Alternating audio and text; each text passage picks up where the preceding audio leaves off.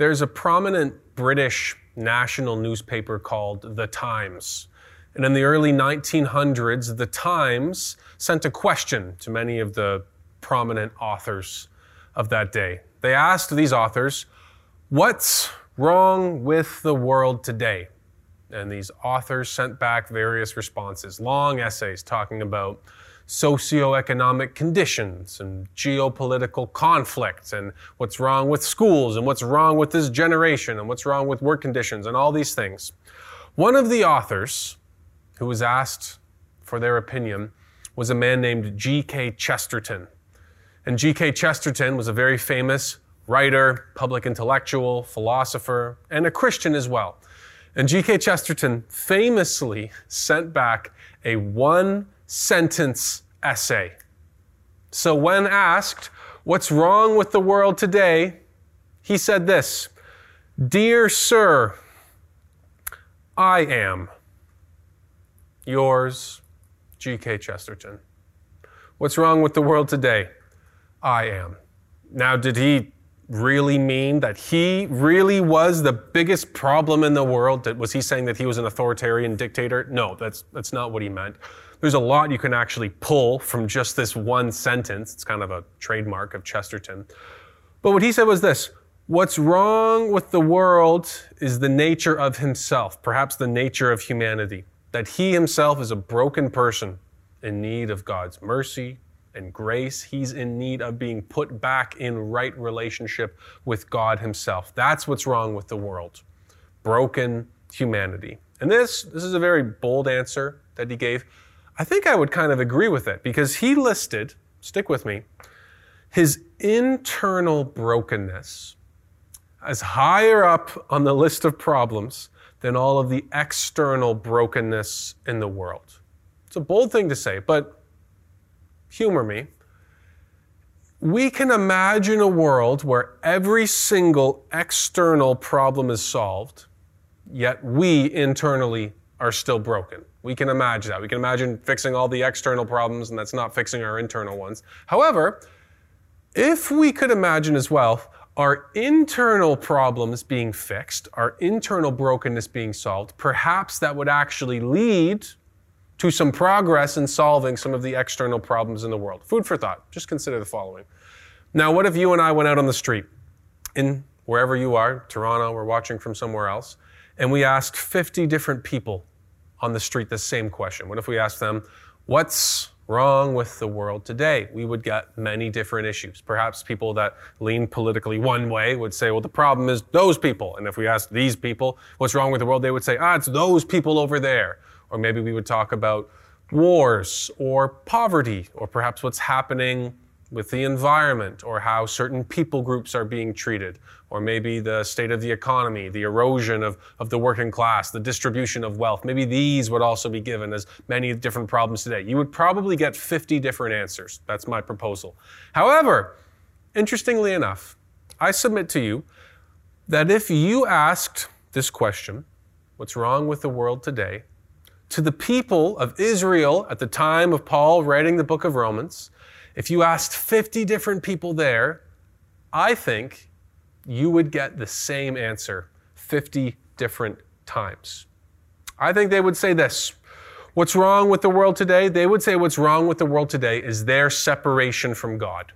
That was the biggest thing pushing on their lives their separation from God, their inability to keep the law, their unfaithfulness to the covenant, their exile from the promised land. In other words, their answer would be similar to the spirit of what G.K. Chesterton would say thousands of years later. So for Israel, there was consensus on what the problem was.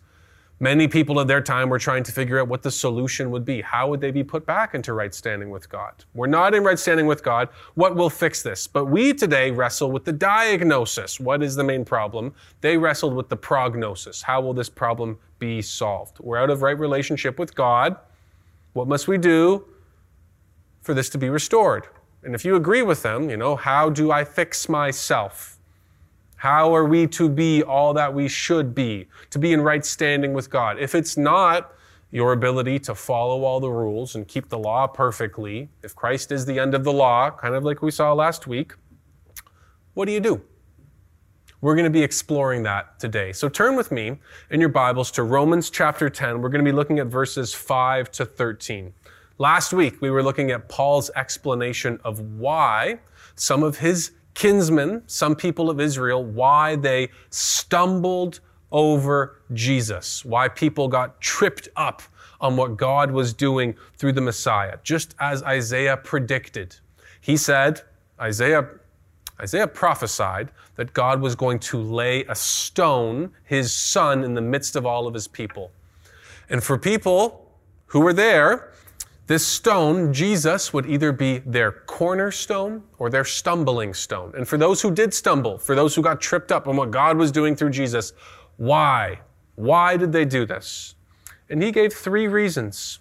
The first reason of this explanation, Paul was saying, was that his people in Israel who rejected Jesus have zeal without knowledge. They've got the passion, they've got the energy, they've got the motivation and momentum, but it's pointed in the wrong direction.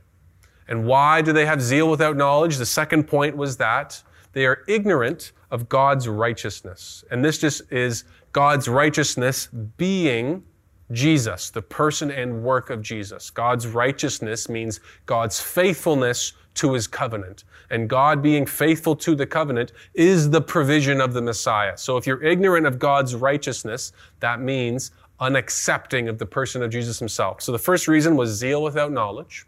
The second reason was ignorance of God's righteousness. And the third reason was just simply that Jesus is the end of the law. That he is what the law is pointing to. He completes the law. He, uh, what do I say? What did we say last week? He accomplishes it. He realizes it. And in realizing it, in being the end of the law, the, the finish line, the goal that it's pointing to, he also completes the law as being a tool which is used to secure right standing with God. He also accomplishes that and he fulfills it and he completes it. So he doesn't get rid of it, but he fulfills it. So that's what we saw, chapter 10, verse 4. It brings us right to this line For Christ is the end of the law. So we're going to continue on in verse 5. And verse 5 starts as a continuation of verse 4. In the Greek, it's the same thought. Christ is the end of the law. Let's jump right into verse 5. Christ is the end of the law for, when you see the word for, this means because.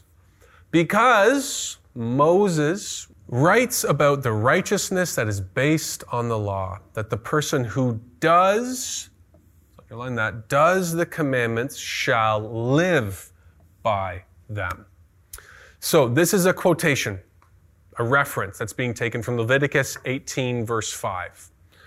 You shall therefore keep my statutes and my rules if a person does them, he shall live by them. I am the Lord. This verse in Leviticus 18:5 that Paul is referencing here with this phrase, it is shorthand for the whole law, all of it, period. The life that the law is calling for. The law itself was said to be a source of life. And using the phrase life, it's synonymous for life with God. If sin is death, death, separation from God, then honoring the law, living in this right way, communion with God is life itself. Life and death were synonymous with obedience and unfaithfulness and relationship with God. Okay. These verses we're going to be studying today are peppered, absolutely jam packed with references to parts of the Old Testament, allusions, lots of shorthand.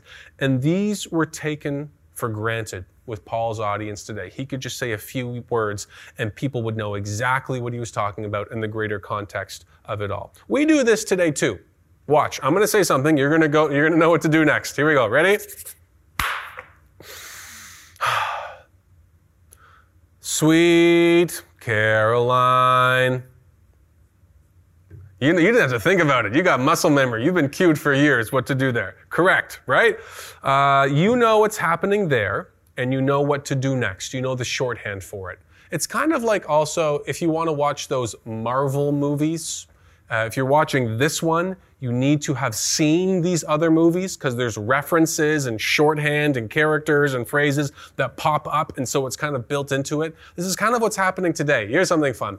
about a month ago, maybe a month ago, um, there's that new show, The Book of Boba Fett. And I started, I started to watch it with my wife. And we're like five minutes in. And she says, Who's that? I said, What you talking about, girl? That's Boba Fett. Okay, cool, cool.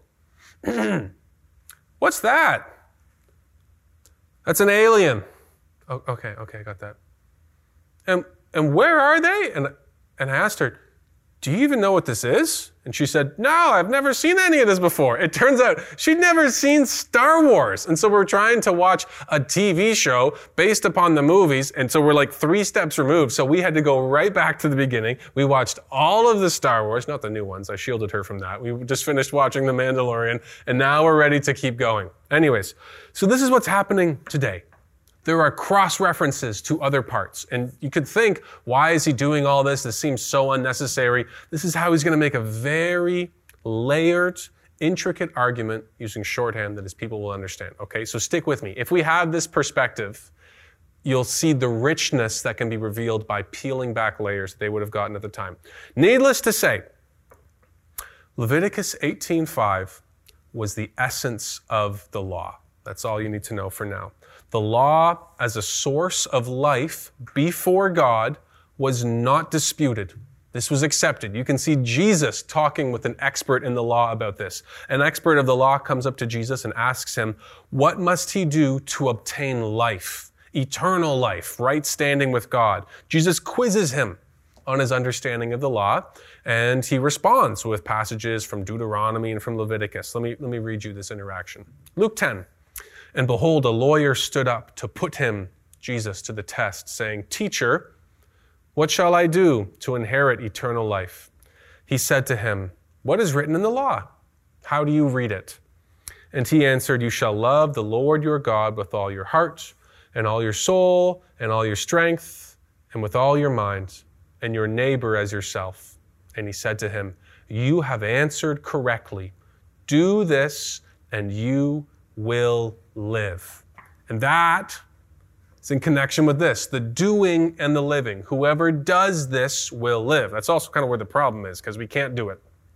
But it's important to understand this relationship between Israel and the law. Today, contemporary evangelicals, maybe we just think Jesus showed up in the Middle East, uh, he just appeared on Christmas, 30 years later, died, and he goes into heaven, and that's it. But that's not uh, it's, it's true, but it's incomplete. Because God is timeless and eternal, but He always meets us in our place and in our time. And so when Jesus came, He was interacting with the whole history of God's relationship with Israel. And a major part of that is their interaction with the law. So let's put this very, very simply, because this seems foreign to us. But if we don't get our head around this, it's like trying to watch the 10th movie in the series if you haven't seen the first one. Sinclair Ferguson, in his fantastic book, The Whole Christ, he puts it like this Love is what law commands, and the commands are what love fulfills. We are commanded to love God and to love others. And when we fulfill the law, we are doing this acting out of our love for God Himself. So, in the economy of the Old Covenant, the law was seen as holy and righteous and as good. It was a source of life. So when we see the law, this list of thou shalts and thou shalt nots, God isn't laying all these out because he likes to be bossy, but he's telling people how ought we live to be in right relationship with him, to be in right relationship with others, to be in right relationship with ourselves, with the broader created world. There's a billion dollar industry to helping people improve themselves. People spend a fortune on coaches and consultants. We care a lot about getting wise counsel. So the giving of the law was an act of God's grace. Here's the problem. The problem was we can't keep it. We can't act out as we ought to.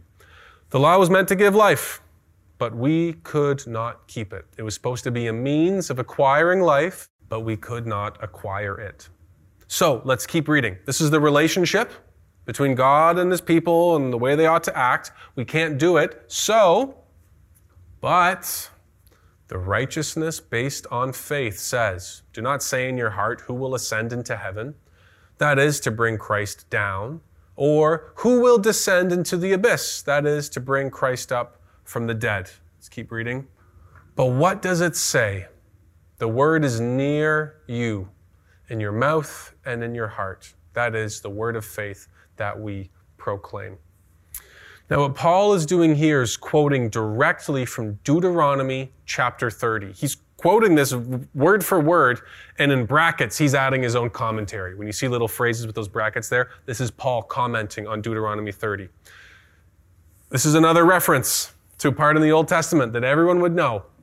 In genres, different genres of music, different artists will perform variations on a certain theme or melody or a classic song. If you want to see the talent and artistic ingenuity of a cello player, then they would play Bach's cello suites. Or in jazz, uh, one of my favorite songs is I Fall in Love Too Easily. I Fall in Love Too Easily. Not a jazz singer. But I love listening to different versions by Chet Baker or Miles Davis or Frank Sinatra, so on and so forth. We like seeing covers and variations or different takes on a theme or a concept. There's been four different, five different Spider Man movies in the last 10 years, two months, I don't know. Or even in our time, we see like seeing different intellectuals taking a crack at perennial problems.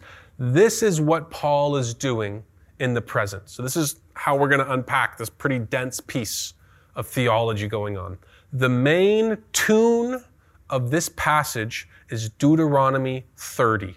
Deuteronomy chapter 30. It's a passage that's full of life and full of promise.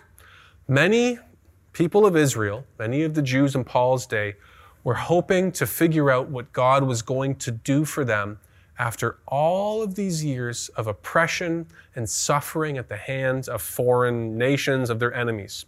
If you asked 50 different Israelites, what's wrong with the world today? they would all give you the same answer. But they were kind of disagreeing on or trying to figure out how God was going to restore them.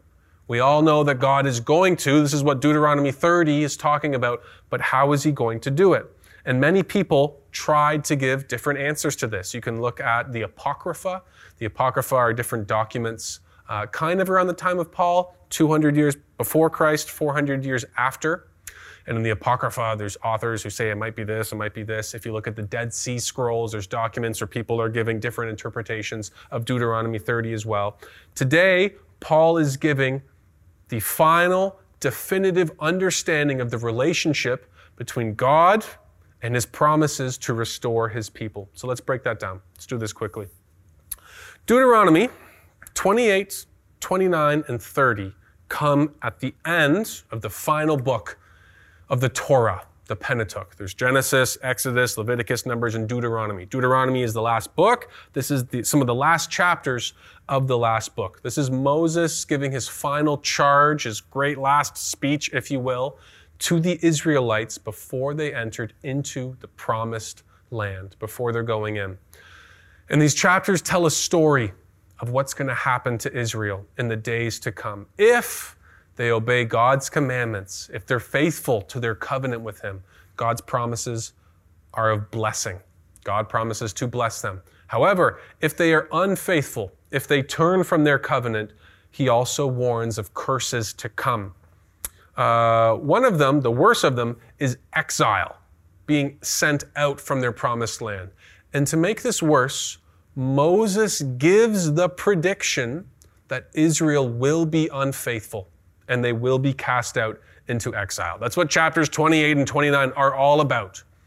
But Deuteronomy chapter 30 offers a fresh promise of hope and of restoration to which God commits himself. While in exile, they wander and suffer and are oppressed. And Israel might think everything is over for them. But God promises that even after all of their unfaithfulness, all of their turning, all of their inability to keep God's law and their promises, in the midst of all this, even as they've been cast out, God promises that if they turn back to Him, Even while in exile, God will rescue them. Moreover, even on top of that, he promises to reform his people so that they can be in right standing with him, keeping the law as he always intended. Even when they are unfaithful again and again and cast out, God offers this invitation of mercy, reconciliation, and redemption. It's beautiful, beautiful passage. So, the opening portion of Deuteronomy 30 it lays out these options, this promise of restoration if they return to God. Deuteronomy 30, verses 11 and 14 lay this out. The whole chapter is beautiful. I'd encourage you to read it. Uh, chapter 11, 14. For this commandment that I command to you today is not too hard for you, neither is it too far off. It is not in heaven that you should say, Who will ascend to heaven for us and bring it to us that we may hear it and do it? Neither is it beyond the sea, so that you should say, Who will go over the sea for us and bring it to us that we may hear it and do it? But the word is very near to you. It is in your mouth and in your heart, so that you can do it. Now, Israel, at the time when Paul was writing this, they were in the Deuteronomy 29 curses. They were in exile. They were under Roman rule and reign. But they believed that Deuteronomy 30, the redemption was close at hand. And as I said, various authors and thinkers were trying to crack this riddle, figure out what it meant. So let's summarize what Paul has put before us so far in these verses. Leviticus 18:5 summarizes the essence of the law and how God's people were supposed to live in doing these things. In Deuteronomy 30, we have Leviticus 18 and Deuteronomy 30. Deuteronomy 30 is the essence of God's redeeming love. So we have law and we have love right in front of us. Paul is putting them both here. Law and love always exist inside of the covenant. Now, for the final part, this is the pivot. Paul is going to show how Jesus is the Deuteronomy 30 promise. You don't have to go up to heaven. You don't have to ascend to look from some message from God. And Paul says in the brackets, to go up into heaven. Jesus came down to us. That's what we celebrate at Christmas. Nor do you have to go across the sea. The sea is kind of synonymous with the abyss, with uh, the land of the dead. You don't have to go to there because Jesus has come up from the grave. That's Easter. He's saying Christ came and Christ rose. You don't have to go searching. You don't have to go look for these things. Why? It's here. Let's read verses 9 to 12. This is the pivot. Because you don't have to go searching for all this. If you confess with your mouth that Jesus is Lord and believe in your heart that God raised him from the dead, you will be saved. For with the heart one believes and is justified, and with the mouth one confesses and is saved. For the scripture says, Everyone who believes in him will not be put to shame.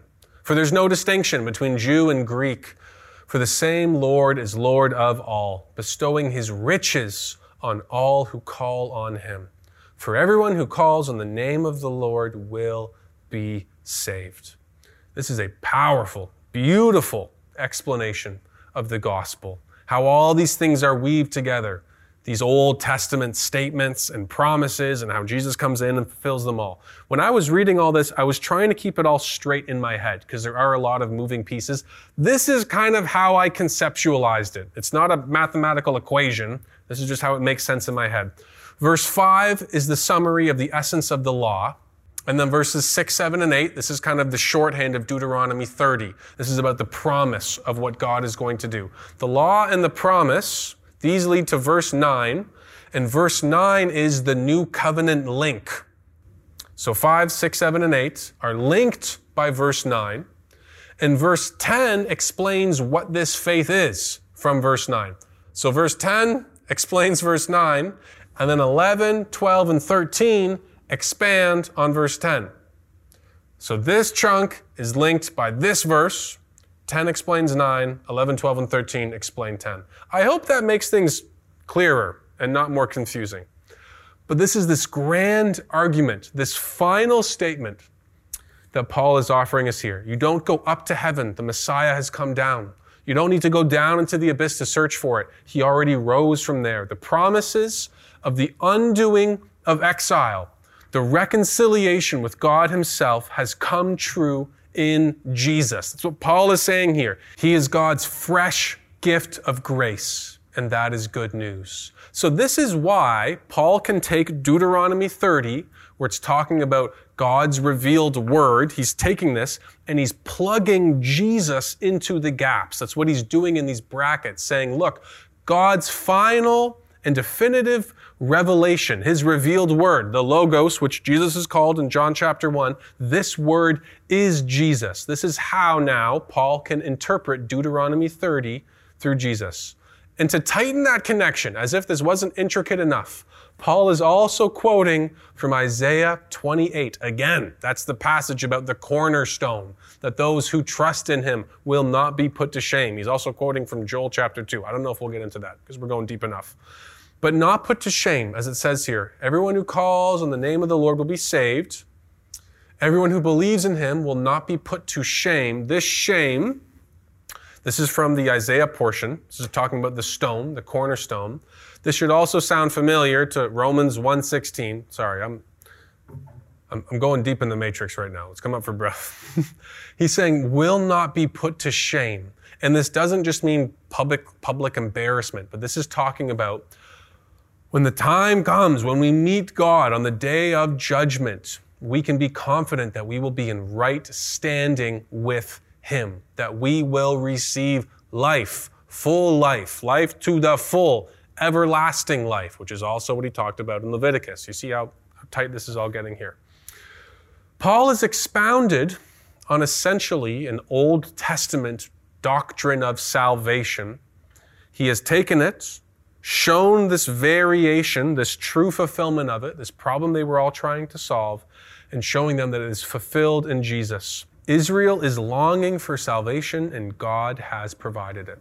And now Paul urges people of every race, Jew and Greek, those who were God's people and those who were said not to be God's people, those who were near and those who were far. He's urging them all to discover the risen Jesus as their Lord, as their Messiah. So, why does this matter? All of this tight linguistic arguments and theological things happening here. Why does this matter? If you remember, the start of chapter 10, Paul gave this grand prayer that his kinsmen, that the people of Israel could come to know Jesus. He's interceding for them.